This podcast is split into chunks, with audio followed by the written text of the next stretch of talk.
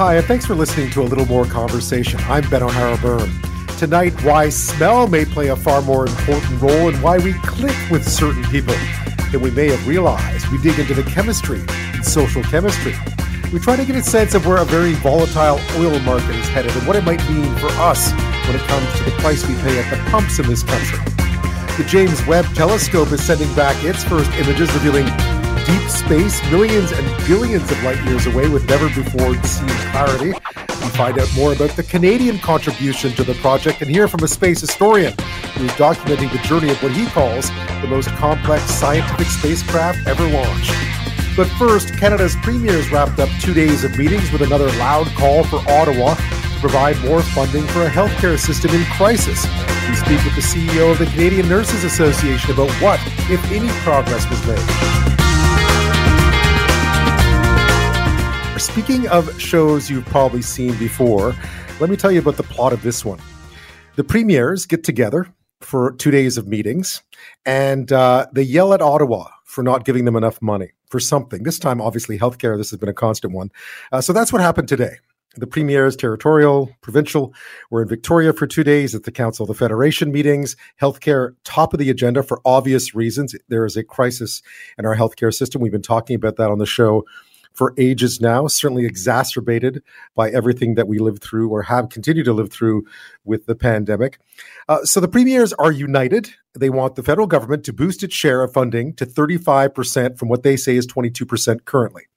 Uh, BC Premier John Horgan, who was chairing this meeting before he steps down uh, in the fall, says federal concerns that the provinces could reduce healthcare spending if Ottawa tops up its payments are a cop out. And I think it's a cop out and it's a, a, mechanism to divert attention for the federal government to say, well, we don't want to continue to fund healthcare because you might do something else with the money. It all goes into a pot and it all comes out for the services that Canadians need. So last year, the prime minister said that we would have to wait until the country was through the worst of the pandemic before any increases would come. Uh, Horgan, of course, points out the country is now eight months past the turning point in the pandemic. Uh, so it's time to have that conversation. Quebec's Premier Francois Legault, always one uh, to yell at Ottawa, says the crumbling healthcare system is the most important problem we face. We are here 13 premiers who say the same thing. We cannot afford anymore to finance 78% of healthcare expenses. Healthcare expenses in Canada right now, it's over $200 billion a year.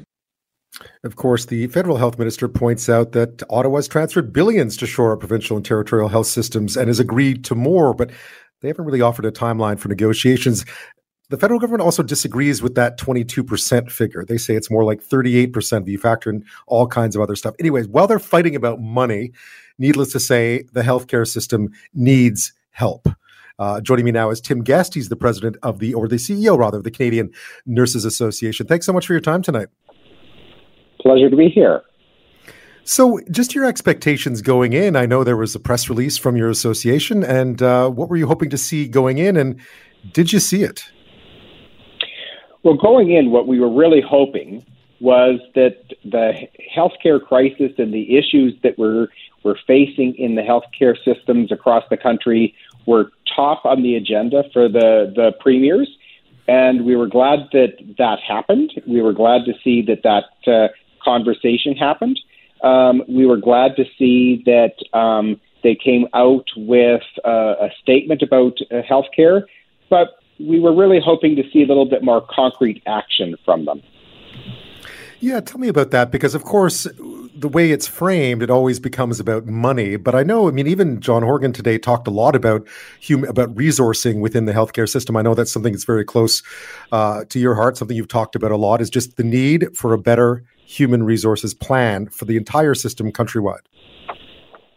Yeah, you know, what we have uh, been recommending is that uh, all governments, federal, provincial, and territorial governments, need to work together to create a pan Canadian health workforce strategy. The reality of it is, um, any of the provincial and territorial, territorial governments could make decisions to increase the health systems in each of their jurisdictions. But without an adequate health workforce, there is no increase in capacity to the system. Um, any change in uh, capacity to improve access to care for individuals is fundamentally uh, impacted by uh, the capacity of the health workforce to deliver on it. And of course, as we know, because we've been reading about and talking about closed emergency rooms and so on, I mean, we're in, we're suffering through, you're suffering through a tough, tough summer. Yes, you know, it, we we in 2009 we predicted that we were going to be significantly short of nurses by this year, and, and we're seeing ourselves to be there. Uh, in fact, we're seeing ourselves to be worse uh, than what we had predicted was going to be the case. You know, nurses are telling us across the country, from province to province to province, that they are working short that there aren't enough of them working to meet the needs of the individuals in their care, and uh, that is contributing to high levels of burnout. Uh, we're, we're seeing um, burnout rates as high as like 94% of nurses uh, reporting experiencing significant um, burnout uh, symptoms. 83% of nurses say that, uh, as I said, that the, the staffing levels are insufficient in, in some provinces.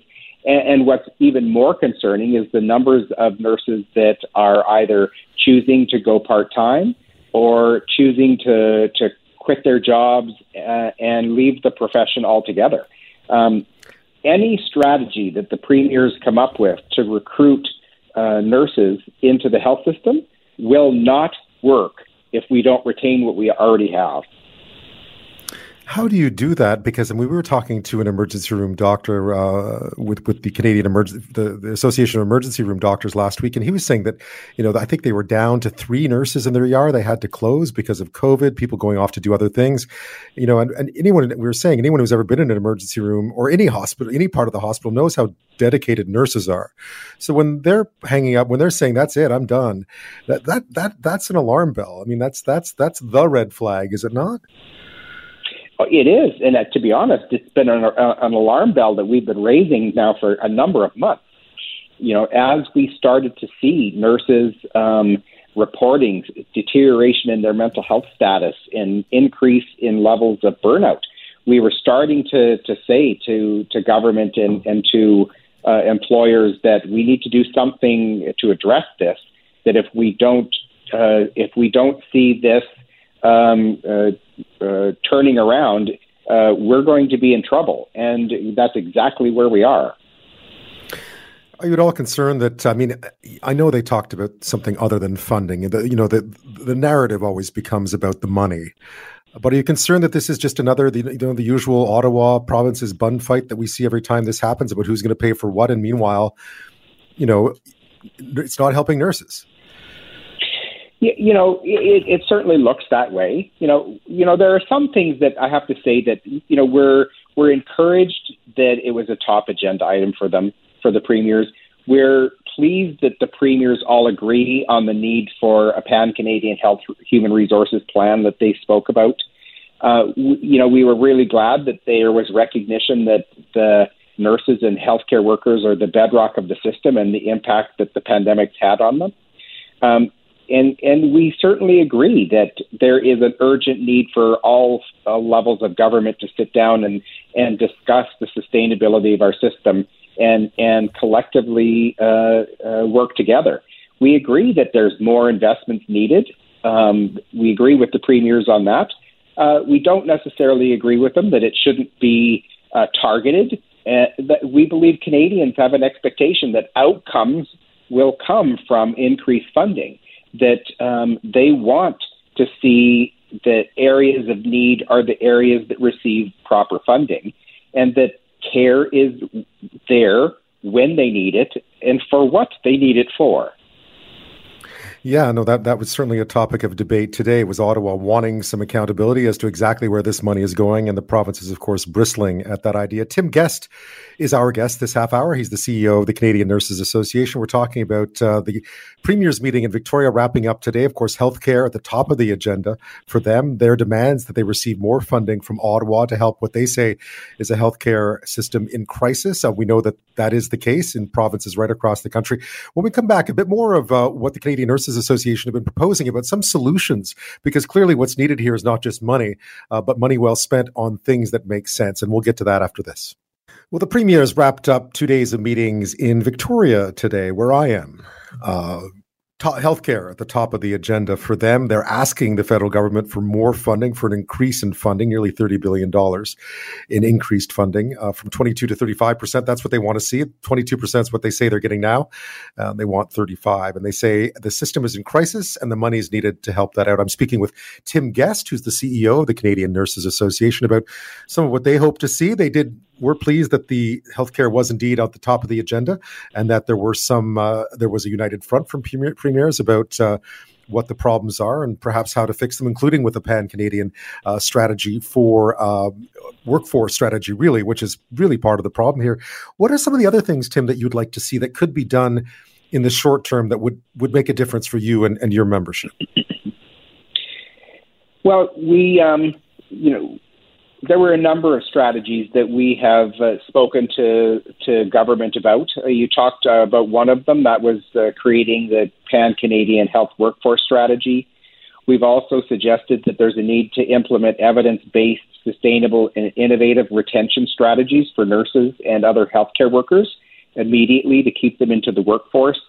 The federal government started with, uh, um, with that in the last federal budget. An example they did provide some tax incentives for uh, uh, nurses that are working in rural, remote areas uh, for um, uh, loan forgiveness, as an example. We've suggested that that should be widespread. Um, you know, we we recommended that there's a need to look at um, optimizing workloads and the working conditions that nurses are currently working under. Um, looking at strategies to decrease excessive overtime, uh, looking at strategies to to eliminate unreasonable shift lengths that we're seeing. Uh, we're seeing and hearing about nurses that are, are being asked to work 24 hour shifts. Yet we would never get on an airplane with a pilot that is working beyond uh, uh, an acceptable uh, uh, length of time, and, and yet we will we will allow a nurse to work uh, an ex- excessive number of hours like that. We've also talked about um, needing to optimize scopes of practice to maximize uh, the full capacity of all workers in the healthcare system to, to increase capacity. And then we've also talked about the need to um, have a pan Canadian mental health strategy, specifically for, for nurses and other health workers. Um, they've identified de- deteriorating mental health status as a significant issue uh, associated with the, the demands of the pandemic. Um, we've we've talked about the need for an increased capacity in the educational system for nurses and other health workers. We did hear today uh, there was an announcement in Nova Scotia where they've increased 200 nursing seats, uh, which you know that uh, are, were nice. We were glad to to hear. There's been some movement uh, in, in, on that front. Um, and then uh, we've also talked about the need to fast track the licensing and employment of internationally educated nurses and other health workers to pre- and provide them with um, appropriate mentoring programs so that they can transition into the Canadian health system in a successful way. Because I imagine that one is still, that last one is still not working, or at least not as well as it could. No, you know, we hear from internationally educated nurses, specifically for us, that um, there's significant costs that they incur when they try to get a licensed in Canada, significant lengths of time. Uh, the process can be um, cumbersome, uh, and we believe that there's uh, there's certainly movement happening to improve, and I think it's better than it was in the past. Uh, but there is still room to to make the process uh, easier. Um, you know, some examples. Uh, you know, the the nursing education across the world is not always uh, uh, the same. And in Canada, we have multiple um, regulated groups of nurses, licensed and registered practical nurses, depending whether you're in Ontario or the rest of the country, registered psychiatric nurses, registered nurses, and nurse practitioners and um, uh, an individual that's maybe educated in a, in another country may not meet the minimum requirements to become a registered nurse in Canada, but they may meet the requirements to be a licensed practical nurse. But the process to determine that is not always seamless. And some nurses, uh, internationally educated nurses, find themselves applying to be licensed as a registered nurse, finding out they can't, paying all of the, the fees, and then having to start the process over um, with a, a, different regulator on the licensed practical nursing stream. We also so, hear a lot of these individuals are uh, they're um, under um, employed, and and the costs of of this process are, are a huge barrier for them. I have about 30 seconds left. Tim, uh, are you, would you like to see the Prime Minister sit down with the Premier sooner than later? It sounds like they're still not really talking. Definitely. Uh, we believe these issues need to be resolved quickly. Uh, we, we believe that this can't wait until the end of the pandemic. Uh, we need to really see them uh, sitting down and collectively talking about uh, actionable items that can, can be moved forward collectively to resolve this issue. Um, it is just going to get worse if we continue to just uh, bat the ball back and forth across the net. Tim Guest, thank you so much for your time tonight. My pleasure. You know, I search high and low for interesting topics to share with you, and this one comes from the Weizmann Institute of Science in Israel. A new study there from experts discovered that body odor may contribute to social bonding. That's right. The results suggest that people are more likely to develop friendships with individuals who have the same or similar body scent. The results imply that, as the saying goes, there is chemistry in social chemistry. As the lead author says, it's not that we're like goats or something like that, but we do rely on more dominant cues in social decision making. But smell, our nose, for instance, plays a bigger role than previously thought in our choice of friends.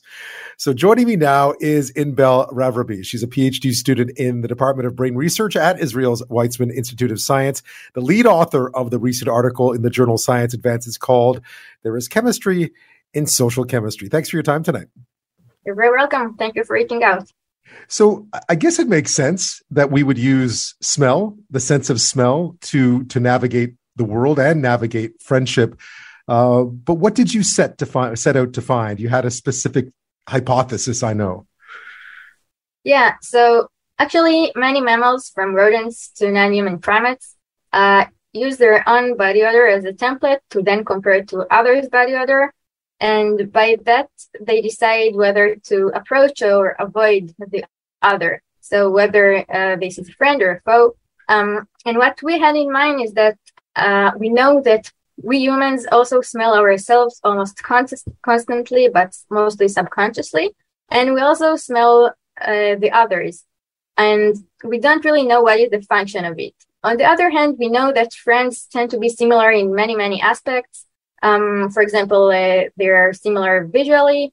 And well, this is kind of trivial, but this goes, uh, of course, to values, uh, personality, and to less trivial things such as genetic similarity and even um, neural response similarity. So right. what we thought is that maybe friends are also similar in their body odor, and this uh, comparison between the self and the other may be a mechanism also in us in humans, and this may be one factor that tune our tendency to become friends or not. So not just sort of the kinds of things that we think about like love at first sight or or that we have a lot in common, but but that in fact we we actually developed these uh, friendships partly because of the way we smell. You call them click friendships. What what are those? Yeah, so I think we all know this feeling that there is chemistry between us, that it just works, that we click at, their, at first sight, and you know this feeling that you immediately understand the other, feel like you you were friends for a long time, and this feeling is very common. Um, I mean, common to uh, to understand. So it's very intuitive and, and very easy to say if someone is, is one that you uh, clicked with or not. It's it's highly distinctive, very uh, dichotomic. How did you figure this out, or what was the experiment? In other words, or how do you how do you judge someone's odor? I guess that was the uh, the tough part. So we wanted to check uh, specifically click friends, at least for this state, because this clicking is, is kind of you know feel almost like a magic. It's it's really hard to explain, and we thought that maybe uh, this is a good candidate type of friendship that that maybe uh, in in relevance with uh, biological signals. So what we did, we first collected body odor of 20 click dyads, so click friends, that uh, both indicated that uh, their friendship uh, started uh, uh, in uh, clicking with each other.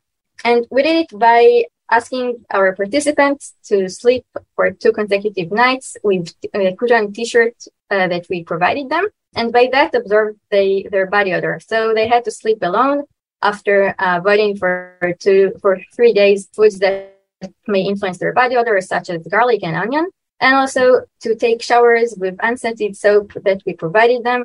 So, so we then collected only their own body odors.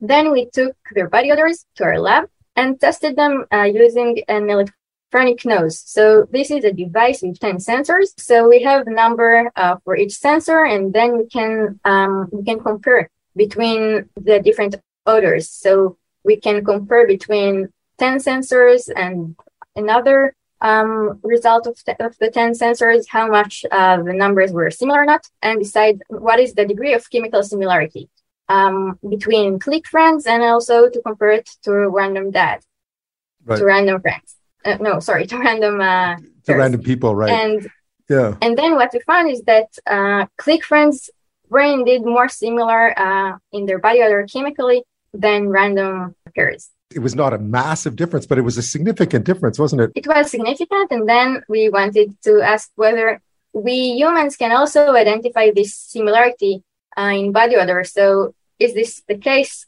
also when, when we talk about the human perception? To do this, we ran a few experiments. One of them was very straightforward. We just asked the participants, new participants, not, not the ones that provided us their body odor. Let's call, call them the smellers now we just ask smellers to smell for each time uh, two two body odors that were either of uh, click friends or a random pair. And then we ask them to rate how similar or different these body odors are in each trial. And what we found is that um, humans perceive the body odor of click friends as more similar than random pairs. For now, we get that friends or click friends are more similar in their body odor, both uh, chemically and um, regarding the human perception. But now we wanted to ask whether we can uh, not only uh, find this, but also predict um, click. Because that would be interesting. Because uh, based on that hypothesis, and I know there are some limitations to all this, but based on that hypothesis, you could almost predict whether people would get along or not. Almost. Yeah. Right. yeah. So so we wanted to see whether using body odor alone we can predict this phenomenon of clicking of, of this immediate bonding with someone. So to test this, uh, we recruited another cohort of uh, of participants. We asked them also to donate their body odor, just as I told you before, and then to come to the lab and play the mirror game. So we had a, a men's session and a women's session and in each session, what we asked them to do is to um, to play in pairs the mirror game, in which they had to move their hands as synchronized as they could, and this enabled them uh, to smell each other body odor, even most mostly subconsciously, uh, because they were half a meter uh, apart from each other. So we then asked them uh, to indicate whether they felt that uh, they clicked and also to indicate uh, on 13 aspects of uh, the quality of the interaction, how did they feel? So how uh, how much they liked the other, uh, how much they felt that there was chemistry between them, that they could be friends, and so on. And what we found is that we could predict um, clicking uh, by body odor alone in 71% accuracy, with 71% accuracy, and also 10 out of 13 um, aspects of, uh, of social interaction quality. There is indeed chemistry to social chemistry then. Yeah, yeah. So this is exactly what we conclude that there is indeed chemistry in social chemistry. Um, and of course, I, I should uh, say that this is one uh, aspect out of many that uh, that are related to to this uh, clicking. Uh, it's not the only aspect that is relevant, um, but I think that it's it's quite um, quite amazing that body odor uh, plays such a role in our social interactions that, that we just totally not aware of. Yeah, I mean, I, I, it makes perfect sense, but I guess it, in a lot of cultures, it's just not something we talk about very much, is it? Yeah. So, so in many cultures, there are many taboos regarding uh, body odor, especially um, cultures like ours. Mm. And I think that the really interesting thing is that body odor is much more relevant than than what we think. And we tend to think of, about ourselves as highly distinctive animal not related at all sometimes to other animals. But what we think here is that maybe it's really the case that there is a mechanism, I showed you other many other mammals here that that I think is, is really intriguing. It's just that maybe we smell our own body odor mm-hmm. and this, you know, we are all always with ourselves and we just compare it to the other's by the other. and this is a very important factor in our entire social lives. And we know that, that this play a role also in choosing um, mates and in sexual attraction. So we know that it's not uh, specifically to friendship. It's it's a, an, an entire mechanism uh, that play a role in our social uh, lives. So where do you take this research now? What's what's next? So next we want to um, to further test whether this is indeed the mechanism underlying this phenomena. So what we are going to do is to manipulate it, manipulate people body odor and see when uh, they smell someone with a matched body odor, they really tend to to like them and to uh, and and willing to be friends uh, more than uh, when they smell mis- mismatched body odor. Inbal Ravreby, thank you so much for your time. This is fascinating. I look forward to seeing what happens next. Thank you very much. Not to use an old cliche, but they do say the only certain thing is uncertainty, and that is particularly true for oil prices these days. Earlier this month, the price of crude plummeted by 10 bucks in a single day. Uh, and then it plummeted by eight bucks the other day. Again, seven or eight. It was big. Now, consumers here in Canada caught a bit of a break late last week. Um, there was a bit of a drop in gas prices, so that was a relief. Um, but it's certainly something we've been talking about all summer, and it doesn't look like it's going to get much better fast. There's issues with refining, there's issues with supply. Um, and then on the other side, there's this push and pull going on because, of course, there are fears of a recession. So you have this idea that that that you know that, that there is demand for oil and there's not enough of it, and yet there's this sort of idea that there's also going to be less demand. So we're in strange times. And to top it all off, of course, the Canadian dollar, which usually tracks quite well with the price of oil, is not tracking with the price of oil right now. So we're paying a bit more on that front too.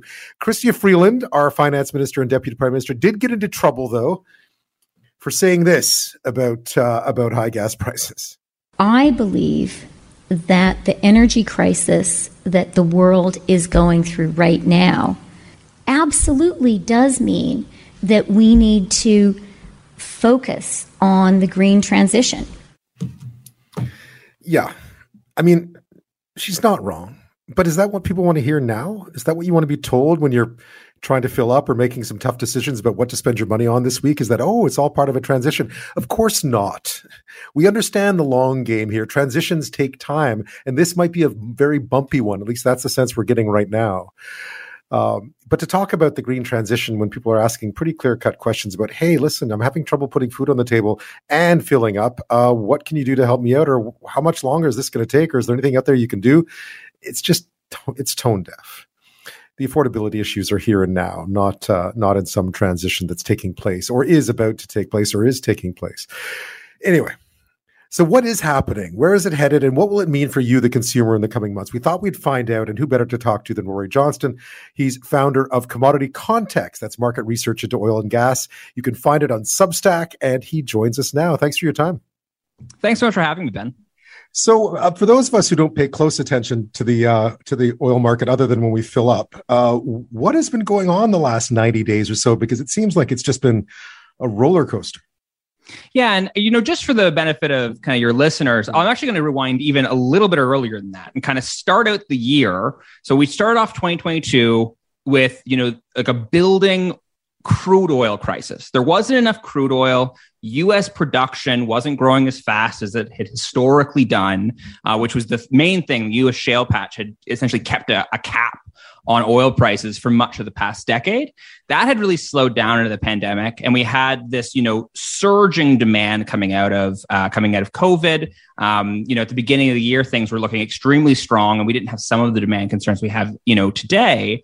So we start off as a crude crisis, and then fast forward a couple months, and that was kept getting worse and worse, and prices kept going higher and higher, and we almost hit hundred dollars. But just before that happened, you know, a surprise to many people, myself included, Russia decided to completely break with every possible, you know, norm and invade Ukraine. And that obviously pushed the market into absolute overdrive.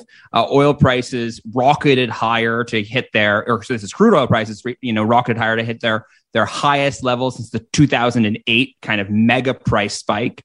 But on top of that, we also had this explosion uh, and kind of breakdown of the global refining market, which is frankly something that we really haven't seen historically. The refining market has just been always very well supplied. So on top of even when you know you or I are seeing, let's say, $120 at, at you know at the you know on the screen for oil prices, we are actually paying more like the equivalent of $180 oil because of that refining bottleneck. And you know the way you measure that, there's something called a crack spread, which is the difference between the price of oil and the price of something like gasoline. Normally, that's ranges in you know $15 maybe $20 if it's a really good year for refiners that was more like 60 to $70 at the height of this crisis. Um, so all that together really pushed pump prices higher. Then finally the, the you know for for you know canadians the biggest difference in this oil price cycle that we haven't experienced really in you know in, in, modern memory at least is that the Canadian dollar didn't rally back with the price of oil. Normally, when we have, you know, $100 or more for crude, the Canadian dollar is near par with the US dollar. Whereas for the majority of this and still today, we're sitting at near 80 cents to the US dollar. So historically, we got a bit of a buffer with our currency appreciation. Uh, but now, you know, we don't have that buffer. So we're paying an extra 20, 25% at the pump, uh, more than we would be used to, all else equal. So I think all that combined has really just contributed to by far the highest you know, nominal and honestly real kind of price uh, paid at the pump for consumers. So we're in a really, really tight moment, and I think it's really hurting people. I mean, it, it, you know, it's costing my family, you know, depending on the week, hundred to one hundred and fifty dollars to fill up our fill up our family car, and that is, you know, that really bites. Um, and I think a lot of Canadians are feeling that cost pressure right now. And to make matters worse, everything else is also getting much more expensive. So I think we're even noticing, you know, you know, the wallet's already feeling tight and then you have to, and then you go and you see two dollars plus a liter for gasoline at, at, at the station. And I think it's really contributing to this overall feeling of you know high inflation and really eroding purchasing power for Canadians. If we break it down a bit, we know the situation in Russia, the situation in Ukraine is probably not going to change in the short term. Uh, it doesn't look like the Canadian dollar is going to rally back either. So I guess the one area where there could be some relief is in is in refining. Is that is that correct? Do we see anything any any relief on the on the horizon here? Yeah, so I mean, the way I've been describing what's happened in the refining market, uh, and I wrote a piece on on commodity context uh, two weeks ago or so on this, and essentially what happened was was COVID collapsed the bridge we had in place between call it the legacy era of kind of old refineries and all the new refineries that we were expecting to come online this year and, and you know even last year and beyond. And what happened was a lot of the refineries, you know, a lot of refineries in North America, for example, are extremely old. There's a there's a refinery in Houston we've all been watching that's right on its last legs, and it's over hundred years old, which is extremely old yes. for you know this kind of infrastructure. Um, you know, well past its kind of you know initially conceived you know you know service life, like well beyond, probably double plus, right? So a lot of those when they were on their last legs, COVID hit you know, gas prices. I mean, around the corner for me in Toronto, you know, gasoline was going for 65 cents a liter, which I had never seen it in my life. That kind of environment was obviously not great for refiners. And anyone that was, you know, considering closing down in the next couple years decided to accelerate those plants and close down immediately. At the same time, a bunch of the refineries that were supposed to be coming on in 2020 and 2021 and into this year were all postponed and pushed back, if not explicitly in terms of a strategic purpose, but because of all of the disruptions and labor disruptions and supply chain disruptions, everything else. So we had this kind of gap that opened up between those two kind of realities. But you know the benefit you know the good news the optimistic take here is that all of those refineries that were going to be coming online still are coming online. They are just coming online a little bit later. So we're getting a lot more refinery capacity this year than we were than we were expecting you know back in 2019 um, and into next year. So i do think that the refinery side you know the refinery crisis is fundamentally short-lived but then i think that just shifts us back to the crude oil issue again.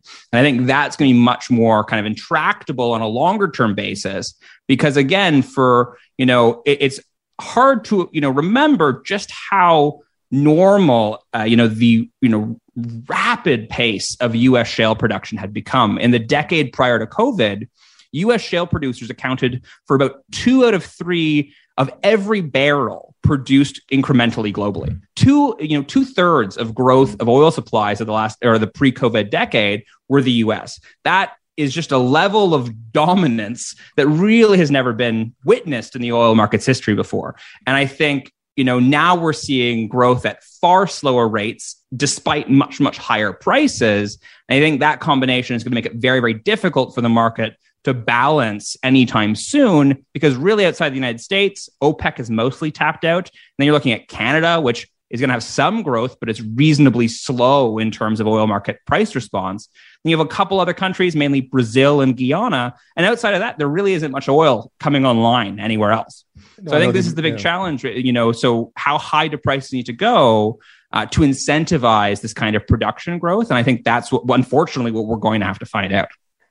I'm talking to Rory Johnston. He's the founder of Commodity Context, market research at oil and gas. You can find that on Substack. We're talking about just the year that 2022 has been in the oil and gas uh, business, specifically at the pumps, but also what's behind it, the fundamentals. It's been a very strange year. Lots of things that we were used to seeing and we have not seen this year. As Rory was mentioning, a lot of that is down to both the price of crude after Russia's invasion of Ukraine, as well as a crisis in the refinery uh, system driving up prices, and the fact that the Canadian dollar hasn't rallied around the increasing price of oil, which is, of course, in of itself uh, strange. When we come back, we'll talk a bit more about just uh, what the future may hold. I know it's we don't necessarily want you to get at the crystal ball. I know it's tough in this business, but uh, we'll try anyway after this. My guest this half hour is Rory Johnston. He's founder of Commodity Context. That's market research into oil and gas. You can find it on Substack. You can also find Rory Johnston on Twitter, where you can uh, see what he has to say or preview what he's writing on Substack as well.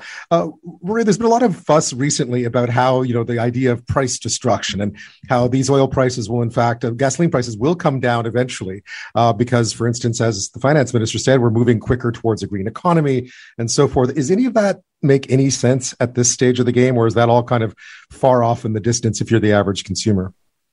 Unfortunately, I do think it's still mostly far off. That said, you know, with prices this high for gasoline and oil more broadly, all else equal, it's definitely going to accelerate the energy transition. But the other challenge is that many of the reasons that we have high prices in many of these uh, fuels and broader commodities are these kind of supply chain bottlenecks, these issues that are still coming out of COVID and those affect you know renewable uh, you know our, our electric vehicle production and renewable technology uh, kind of investment as much as oil and gas in many ways. So you know my family was just looking at a, a vehicle recently and it's really hard to find an affordable family sized vehicle right now in canada um, you know, on the electric side, it's it's still tough. There still isn't a huge amount of availability, and and kind of delivery times keep getting pushed back. I do think, though, you know, like like that transition is fundamentally inevitable. It's just a question of timing, and I do think, you know, to to your initial point, you know, high gas prices are going to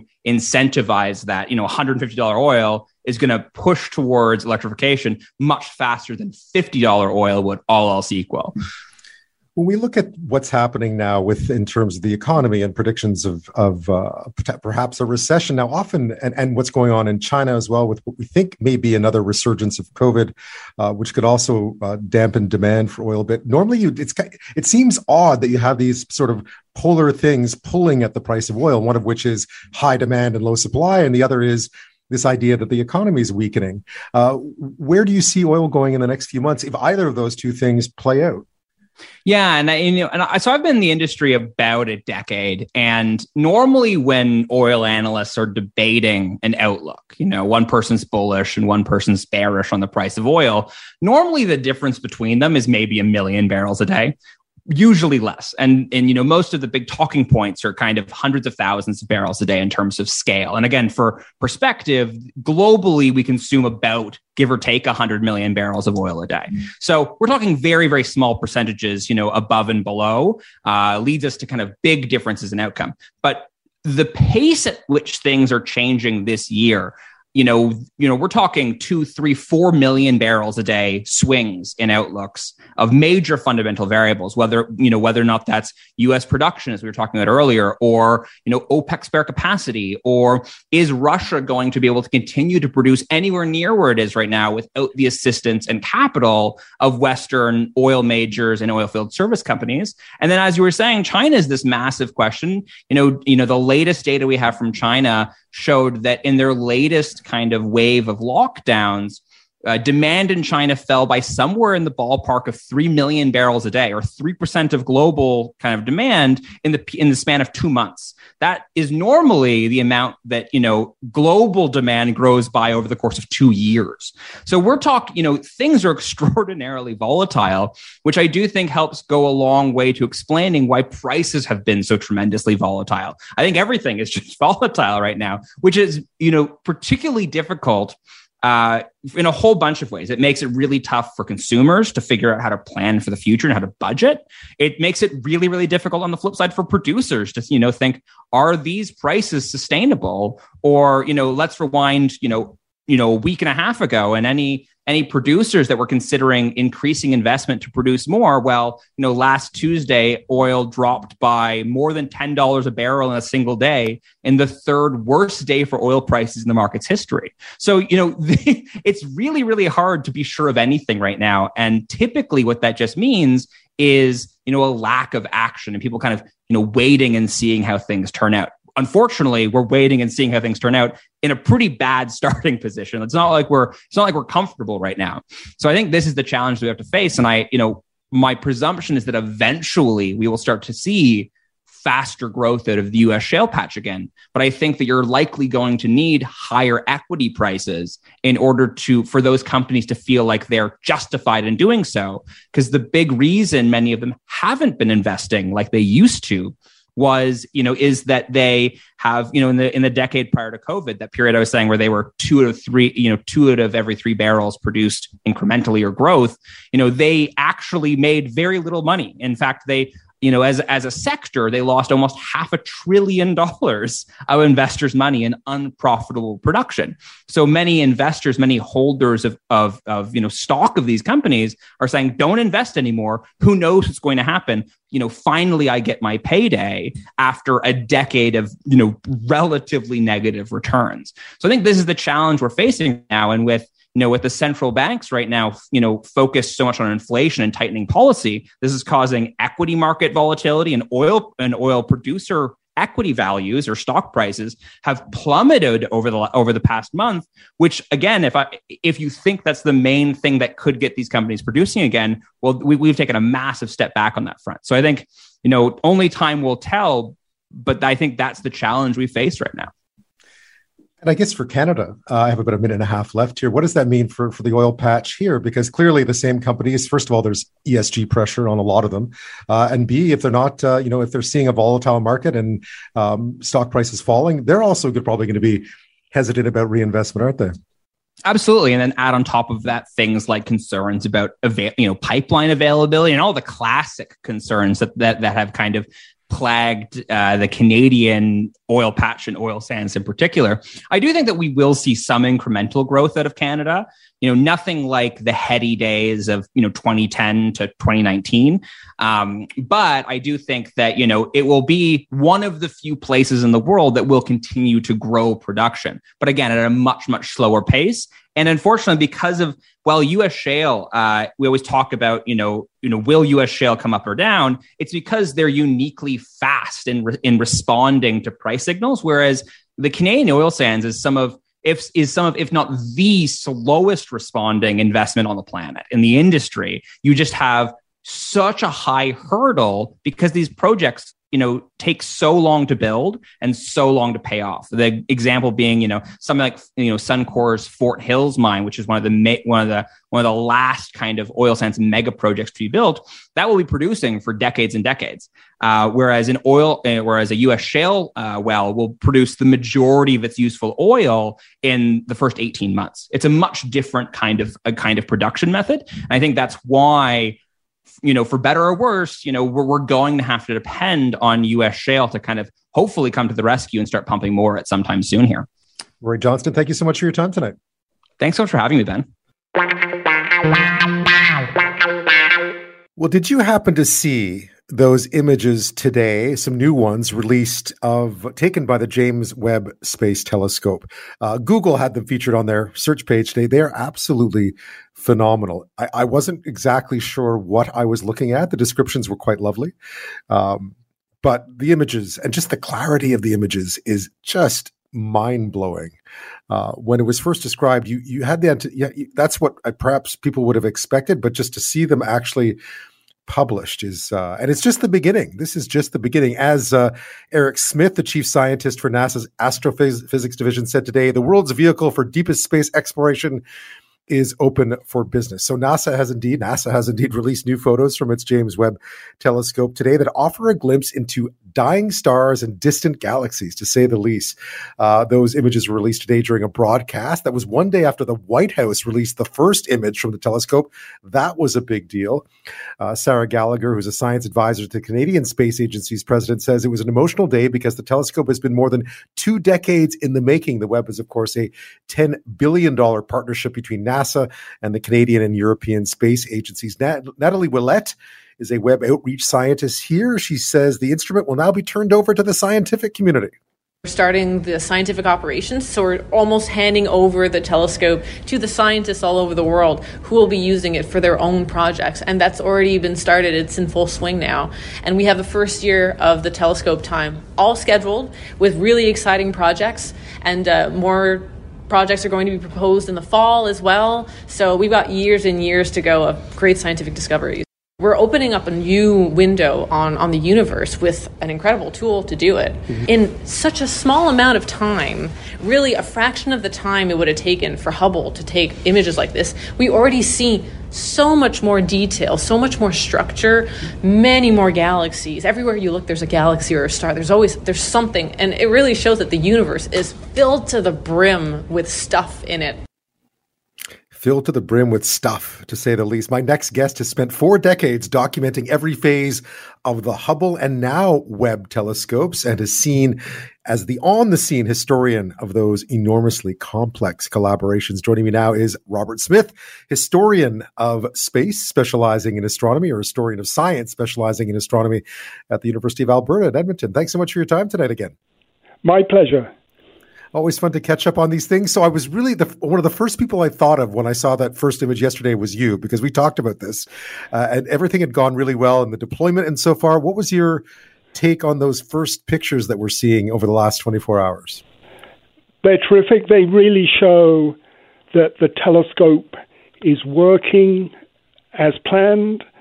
Everything went remarkably smoothly in this period between launch and starting of scientific operations, probably more smoothly than almost anybody had expected. And this is a huge change from what happened when the Hubble Space Telescope was launched back in 1990, because Hubble had a problem with its main mirror. It was a, bit too flat at the edges, and so the images from Hubble were out of focus for a few years until Hubble astronaut, uh, shuttle astronauts could go fix it. Whereas Webb is working perfectly right from the get go.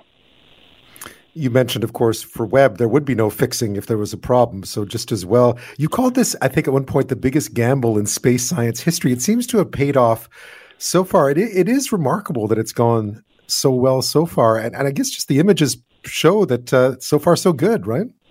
Absolutely. And uh, as you say, it, it is a telescope that you can't fix by sending astronauts up with screwdrivers. It's a, a million miles away, it's beyond the moon, and there was so much emphasis in the construction of Webb on testing, making sure that you'd really tested out the system. You, we'd really driven out any possibility of errors or blunders because once a telescope's gone, it's it's gone. As I say, you can't have an astronaut, as happened with the Hubble Space Telescope, an astronaut go fix it. And uh, there's something for Canada to be proud of here as well, isn't there?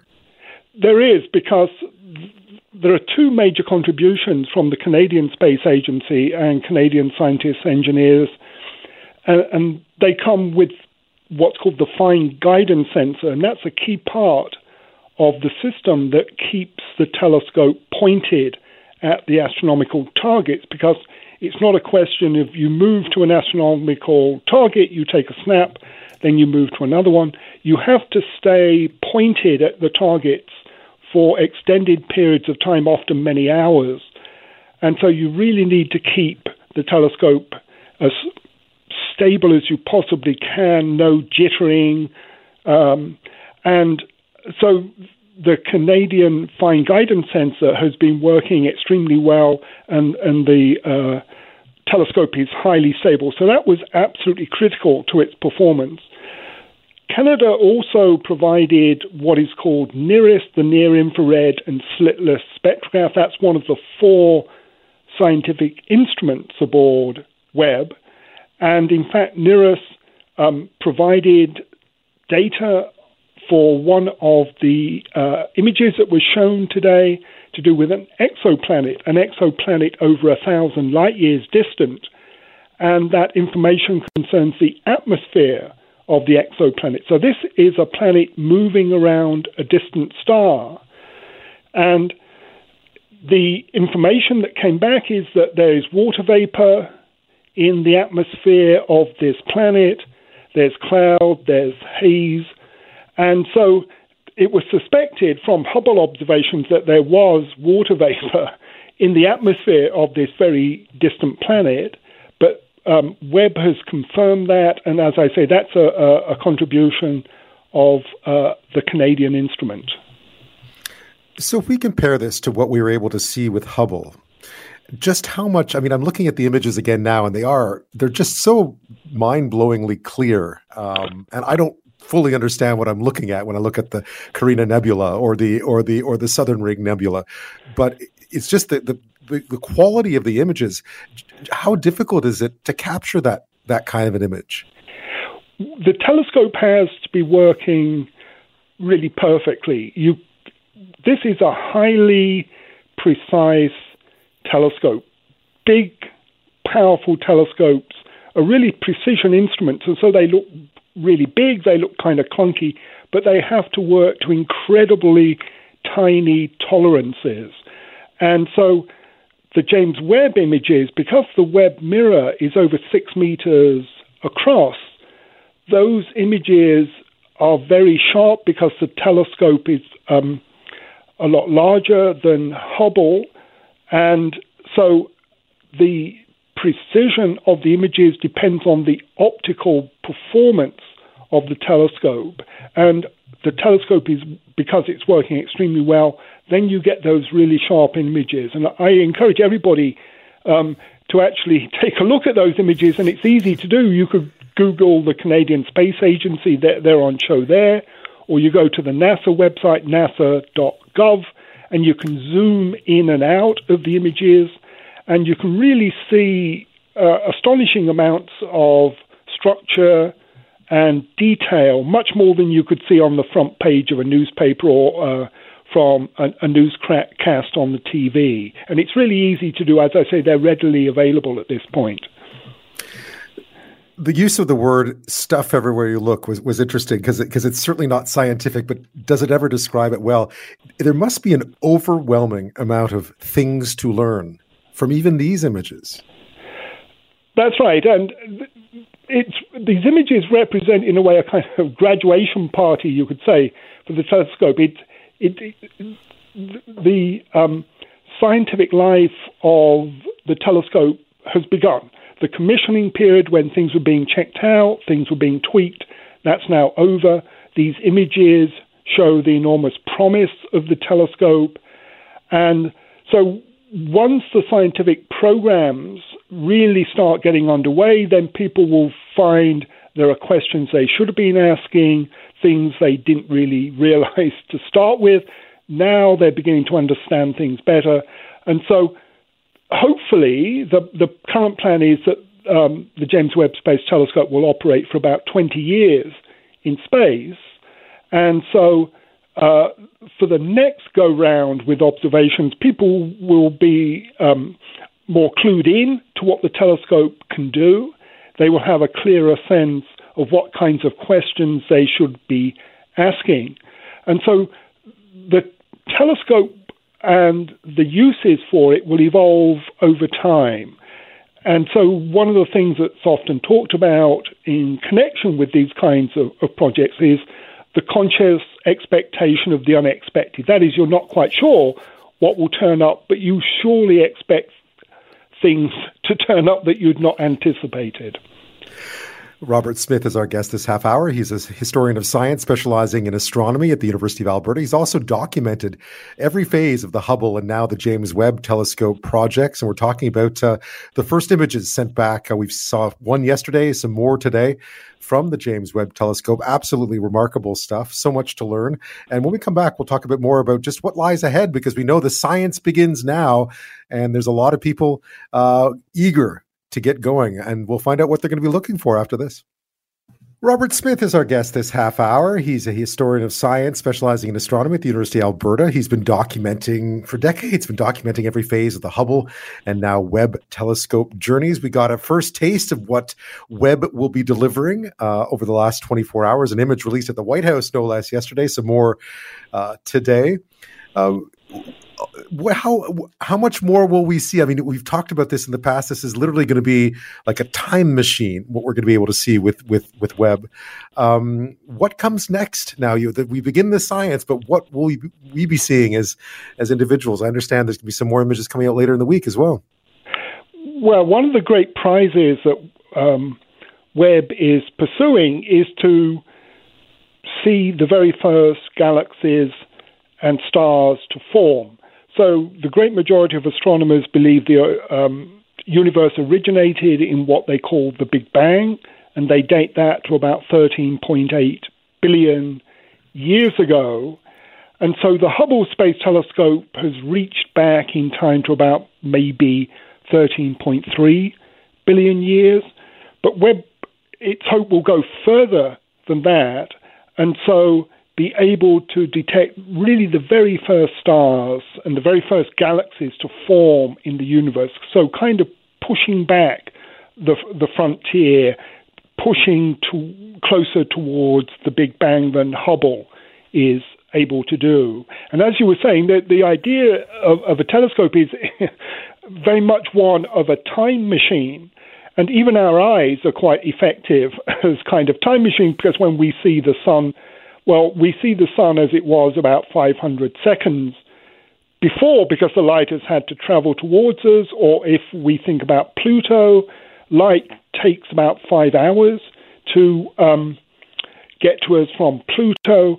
But one of the galaxies in the image that was shown at the White House yesterday, um, in fact, is a galaxy that is about 13.1 billion uh, light years away. So the light from that galaxy has traveled for 13.1 billion years before it's hit the mirror of the James Webb Space Telescope, where it's been analyzed, radioed back to the Earth, and then we see it in, in that image. So I think that is quite a striking thought. So that's one of the really key goals see the very first galaxies and stars to form. There are also hopes of exploring the atmospheres of exoplanets, rather like the very first um, set of uh, uh, data to come back from the uh, Canadian uh, instrument, the NIRISS instrument that detected water vapor in the atmosphere as an exoplanet. So there will be a lot more investigations going on of the atmospheres of exoplanets, looking to see if there is uh, evidence of um, materials in those atmospheres that maybe is indicative of the possibility of life in uh, those particular kinds of exoplanets. Then there will be further investigations of things that follow up what were shown today in the images to do with the, the death of stars, what happens near the end of the life of a star, looking at galaxies which are interacting with each other, which have giant black holes in the center. So Webb is really going to be examining the universe from the very near to the very distant, because Webb will also be able to examine Mars, it will examine Jupiter, looking at planets within our own system solar system and reaching really out to the very furthest reaches of the universe as well. So it's going to be from within our own solar system to the very furthest reaches of the universe. Um, Professor Smith, I gather you have your work cut out for you as the historian of all this. You're going to have lots to talk about. I'm just happy we're all here to see it. It's, it is remarkable, is it not? Yes, and uh, it was quite striking looking at some of the uh, press conferences and discussions and looking at some of the comments on the images from members of the public today. And uh, there's really been, I think, quite a strong emotional kind of response to the images that even if you don't really understand fully what's going on with them, then there's still a power to those images that is um, quite striking, I think they're wonder they are truly wonderful not to over to use a term that's very much used but in this case they are indeed wondrous i guess. Robert smith thank, thank you so much for your time tonight. I appreciate it. Look forward to checking in with you again when we have more to talk about in this journey of the james webb telescope. Yes and i fully expect lots of exciting stuff to be coming down the line